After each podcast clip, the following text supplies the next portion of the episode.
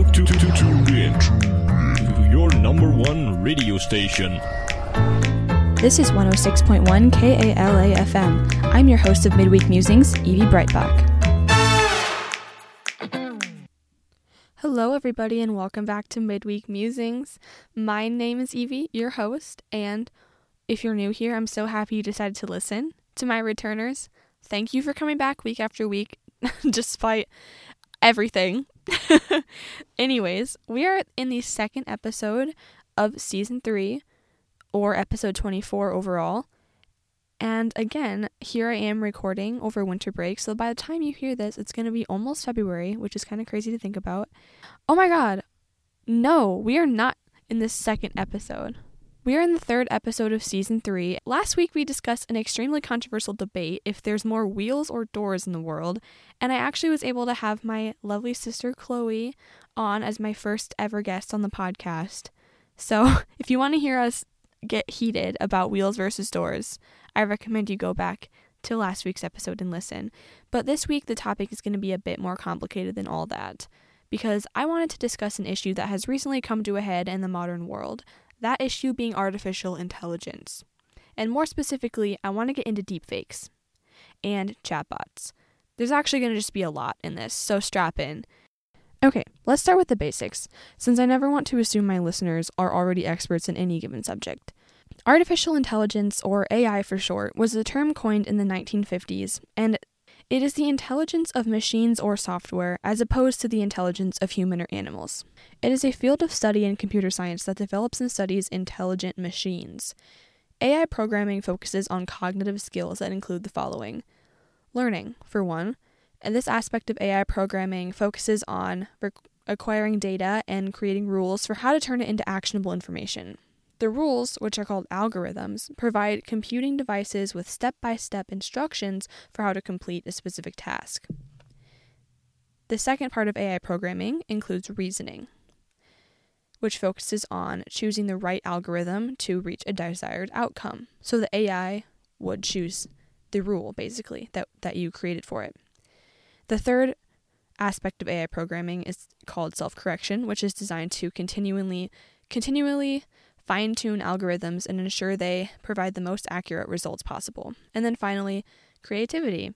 This aspect of A I uses neural networks, rules-based systems, statistical methods, and other A I techniques to generate new images, new text, new music, and new ideas. Completely original. And that, my friends, is the scariest part. More, most often, A I is referred to as a component of a given technology, like how Photoshop can use A I to remove certain things from your photos. Does that make sense? It's not necessarily always a, an entity that operates completely on its own. It's usually built into a different application. A I requires a foundation of specialized hardware and software for writing and training machine learning algorithms. In general, A I systems work by ingesting large amounts of labeled training data, analyzing the data for correlations and patterns, and using these patterns to make predictions about future states. So for example, if you're working with the type of A I that is called a chatbot, which is essentially a computer you can have a conversation with, this chatbot will be fed examples of human conversations so that it can learn and generate its own conversations with people in the future. And it's not exactly like people are sitting here training these A Is like dogs and like feeding it like examples, like a text that says hello world, draw me a picture. I don't, what am I saying? The A Is grab these examples from the entire internet. They have the entire internet worth of words to use as examples. And so basically, chatbots in particular, but a lot of A I, is what we have made them based on our past work and based on what we've put on the internet. A I is actually, as scary as it may be, it's very important to how it can potentially change our society. It has been used so far to automate tasks that were previously carried out by humans, including customer service work, fraud detection, and quality control. In a number of areas, A I has performed better than humans have ever performed, particularly when it comes to detail-oriented tasks such as analyzing large numbers of legal documents. A I tools often complete jobs quickly and with very little error. It's really good at looking at, at a lot of things, which is why I mentioned the legal documents, but it's also super efficient and consistent and doesn't need breaks. Like how human employees would have to take a break to eat and sleep, A I can work around the clock, and it doesn't care because it's not alive.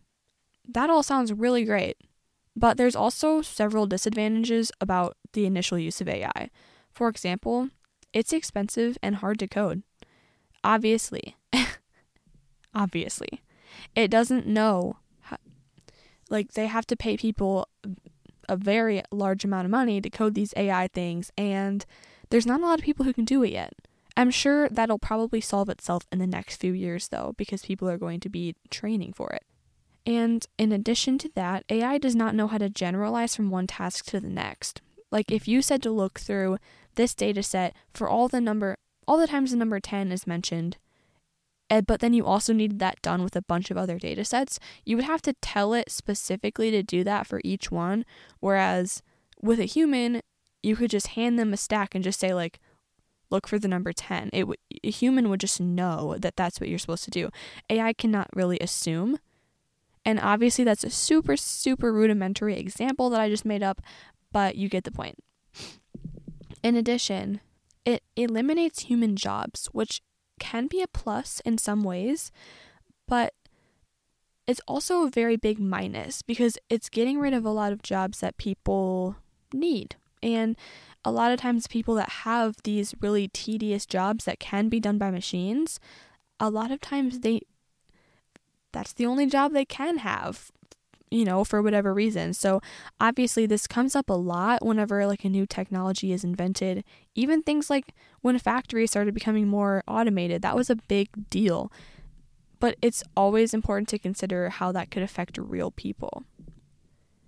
And then another big issue with A I is that it reflects the biases of the training data at scale, which is kind of a complicated way of saying that A I is basically going to see our own human biases as truth because it doesn't know any better. For example, a while back, there was this issue with ChatGPT, which for those of you who are unfamiliar with it, it's a chatbot that is used to have a conversation with a computer and ask it questions. So people will type to ChatGPT, like they can have a conversation or they can ask it a question, and it will scour the entire internet within a matter of seconds or less and get you an answer. But there was an issue because ChatGPT actually said some pretty racist things, which I'm not going to repeat. Yeah, because that would be super bad. It said some pretty racist things because it was learning from the internet, which unfortunately has a lot of racist content on it. So that kind of thing is kind of unavoidable because how do you tell it like right from wrong? It doesn't know. It just assumes everything it sees is the truth. And then finally, A I will always, always, always, and it better always, lack the human touch.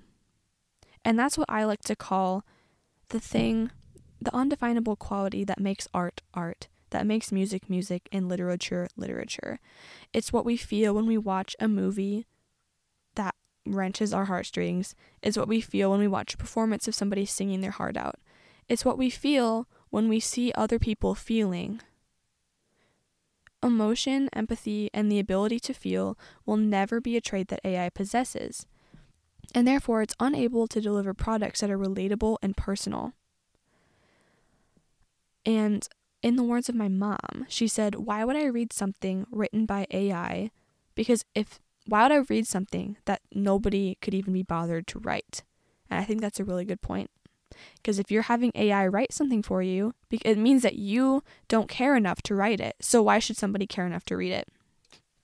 I want to talk about some like real world applications of A I just so that I don't seem all doom and gloom, because there really are like really good like uses for A I that have proven to be helpful. So for one, in healthcare, it can be used to make better and faster medical diagnoses and and complete administrative processes such as like paperwork and stuff like that, and then predict and fight outbreaks.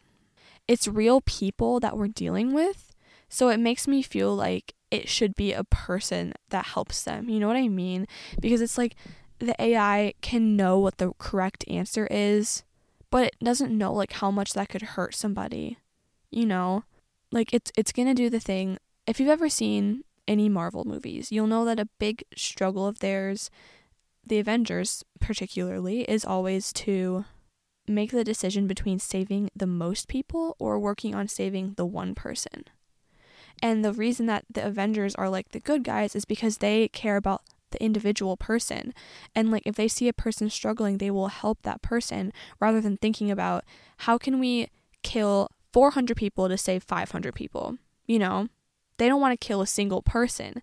And that's what I think is the difference between a human healthcare provider and an A I healthcare provider, because I don't think the A I necessarily cares because it doesn't have emotions, you know?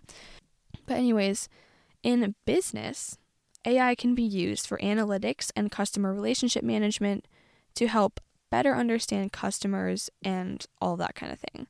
I think that's actually a pretty good and harmless way to use A I, because I think that could be a helpful way to just like keep track of like marketing and like customer preferences and stuff stuff like that. And I also know that I've used online like A I chatbots on like websites for stores um, instead of talking to an actual customer service rep online, which usually doesn't work super well just because my question is usually one that it doesn't understand. It'll be like, here's the two answers I have, and then the third option is like talk to an actual customer service rep, which I usually select because they know what to do. Because they know what to do and the A I can only really tell me like the answer to commonly asked questions, you know? Um, but yeah, otherwise I actually think that's not a bad way to use A I. In education, A I can be used to automate grading, adapt to student needs, detect plagiarism. And then obviously the big, the big part is students using A I to help them with their assignments. I have so many issues with this because as an English major who specifically does creative writing, it's really frustrating when people refuse to write just because A I does it. I had somebody tell me last school year that I should change majors because A I was going to take over the field that I was going into, and so I'd become obsolete. I refuse to believe that, because have you seen what A I writes? It's so bad. And like I get that it's probably going to get better because that's usually how technology works, but it was lacking any and all personal connection, emotion, just yeah. And again, why would I read something that nobody could even be bothered to write, you know? I just don't think A I really has a place in the classroom, because how are we learning? Unless, here's where I think it's okay. If you want to use it for research purposes, and instead of like searching online, you just ask a chatbot the same question that you'd put into a search engine, I think that's legit, because it's giving you the same results anyways as, as you would normally get just Googling. It's still just, I don't know. I'm afraid that people are going to try to replace learning and teaching with artificial intelligence. And I think it's going to become very dystopian if that ever happens. So I pray that it doesn't. In law, A I has been used to sift through documents, automate manual labor of paperwork, and predicting outcomes. I think, you know, if it wants to do the manual labor and the tedium, that's fine. I don't know what predicting outcomes is about, but I don't like the sounds of it because it sounds like it could get really dicey really fast. And I feel like there could be racism and sexism and just a whole lot of isms. And in the words of Ferris Bueller, don't be an ism. Thank you very much. But I'm serious. I just think that's pretty problematic because, again, A I does not care about the individual. It cares about what's right. As in correct, not necessarily what's right, you feel. In entertainment and media, the entertainment business has been using A I techniques for targeted advertising, recommending content, detecting fraud, creating scripts, and making movies. Automated journalism has even helped newsrooms streamline media workflows, reducing time and cost and complexity. No, that's all I have to say is no. I don't want to read a news article written by A I because I don't care. Like, I don't, I know that news is already a pretty straightforward, like, way to write, because I also, indeed, write for a newspaper. I, I've been there. But I just already know that that A I is going to be like, six people died, three people were injured. Instead of like, sadly, six people were, you know what I mean? Oh my God, it's so just sad to think about the media business going the way of A I. You don't, like, they don't need to. They literally don't need to. I think you guys get my point. But anyways, there's many more uses of A I. I just wanted to include several examples so we can kind of see why we're even bothering with it in the first place. Because a lot of people assume that A I is only used to, like, generate text conversations. Because all they've heard of is ChatGPT. And it's it's used in so many more ways than that. While A I has recently taken the world by storm, I think it's important to know that it's been developing for a long time. So let's take a moment to look at A I throughout history, if you will. It's time for a little bit of history. So in the nineteen forties, a mathematician at Princeton conceived the architecture for the store programmed computer. The idea that a computer's program and its data and its processes can be kept in the computer's memory. In the nineteen fifties, the modern computers... With modern computers, scientists could te- test their ideas about machine intelligence, and one method for determining whether a computer was intelligent was devised by the British mathematician and World War Two codebreaker Alan Turing. The Turing test focused on the computer's ability to fool interrogators into believing its responses were made by a human being. And that sounds a lot like A I today, I'm not going to lie. In nineteen fifty-six, the modern field of artificial intelligence is widely cited as starting this year during a summer conference at Dartmouth College. In the fifties and sixties, in the wake of this Dartmouth College conference, leaders in the fledgling field of A I predicted that a man-made intelligence equivalent to the human brain was around the corner, which attracted a lot of government and industry support. Nearly twenty years of well-funded basic research generated significant advances in A I. By the late nineteen fifties, two scientists named Newell and Simon published the general problem solver, G P S, algorithm, which fell short of solving complex problems, but laid out the foundations for developing more sophisticated cognitive architectures. This momentum continued throughout the seventies and eighties, um, and then in the nineties, the I B M Deep Blue machine defeated Russian chess grandmaster Garry Kasparov, becoming the first computer program to defeat a world chess champion. So this is the first time that we're seeing computers become better at things than humans. In the two thousands, speech recognition, computer vision, and deep learning gave rise to products and services that have shaped the way we live today, and this includes the two thousand launch of Google's search engine and the two thousand one launch of Amazon's recommendation engine. Netflix developed its recommendation system for movies, Facebook introduced a facial recognition system, and Microsoft launched a speech recognition system for transcribing speech into text. I B M then launched Watson, and which is a very famous A I, which helps with healthcare things, and Google started its own self-driving initiative. A lot happened in the two thousands, apparently.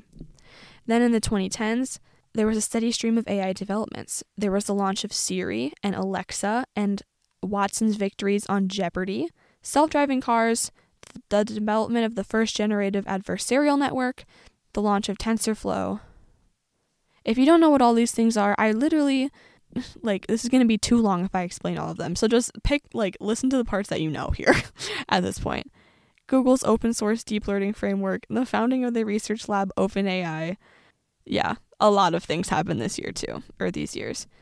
And then in the twenty twenties, generative A I actually was introduced, where you can give a prompt to an A I entity and it can form a brand new text, image, video, design, musical thing, or whatever you ask it to. And then obviously the chatbot. So yeah, we have a lot of new things in the past twenty years, but A I has been developing since the nineteen fifties, which is crazy because I thought it was new. I, po- I probably would have said it was invented in like two thousand four, two thousand five, something like that. Or maybe like nineteen ninety, not the nineteen fifties though. So as you can probably tell, I'm personally not a huge fan of A I, and I, I do think maybe if I understood it more, I would like it more, but... I just wish that I didn't have to be so afraid that I would become obsolete as a human being. you know, and I feel like a lot of people probably feel the same as me. I know I said I don't think A I will ever replace the arts, but I'm still afraid that it will be better at being me than I am. Like, that it will be better at painting and writing and all the things I love to do than me. And it's really frustrating to think about, like, all the time that I spent, like, you know, trying to get better at these things, and then A I can just do it in a second. I hate that so, so much. And maybe I'm just jealous. Maybe that's what it is. I'm also afraid of how hard it is to tell when some, like nowadays, that when something was created by humans or by technology. And I'm scared that in the future, people won't even care enough to know or to ask, you know? Like, maybe the next generation won't care whether a social media post was created by A I or by a person. Because I generally don't care, like, which human made it. You know, so maybe they won't even care if it's a human-made thing or a tech-made thing, which is terrifying. But that brings me to this last portion of the episode where I want to discuss a particular corner of A I that's concerning to me, which is deepfakes.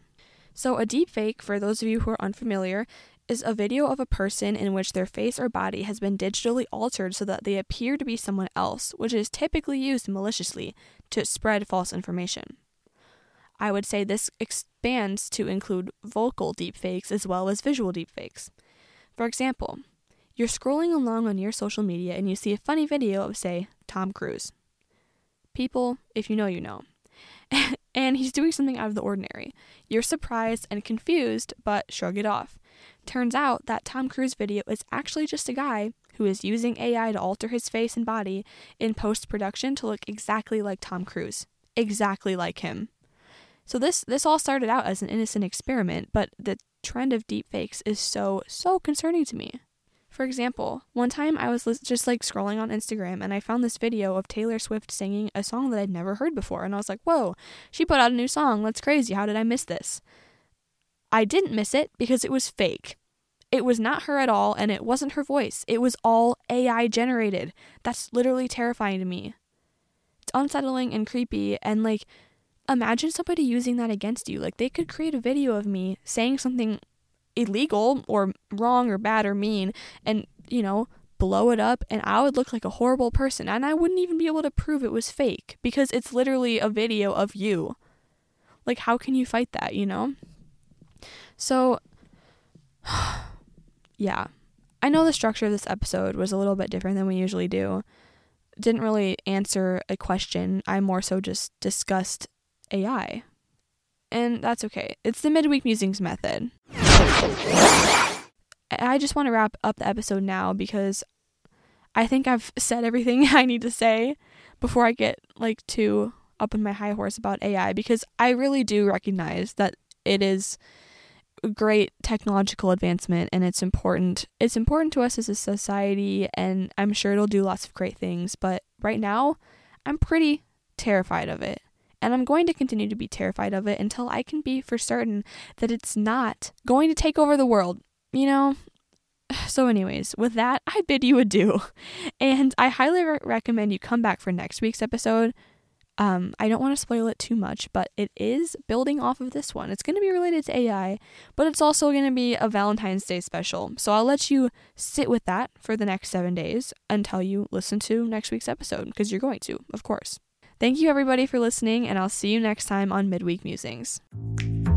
Midweek Musings airs at six thirty every Wednesday night on one oh six point one F M in the Quad Cities area, but you can also find it on Spotify, SoundCloud, or wherever you get your podcasts.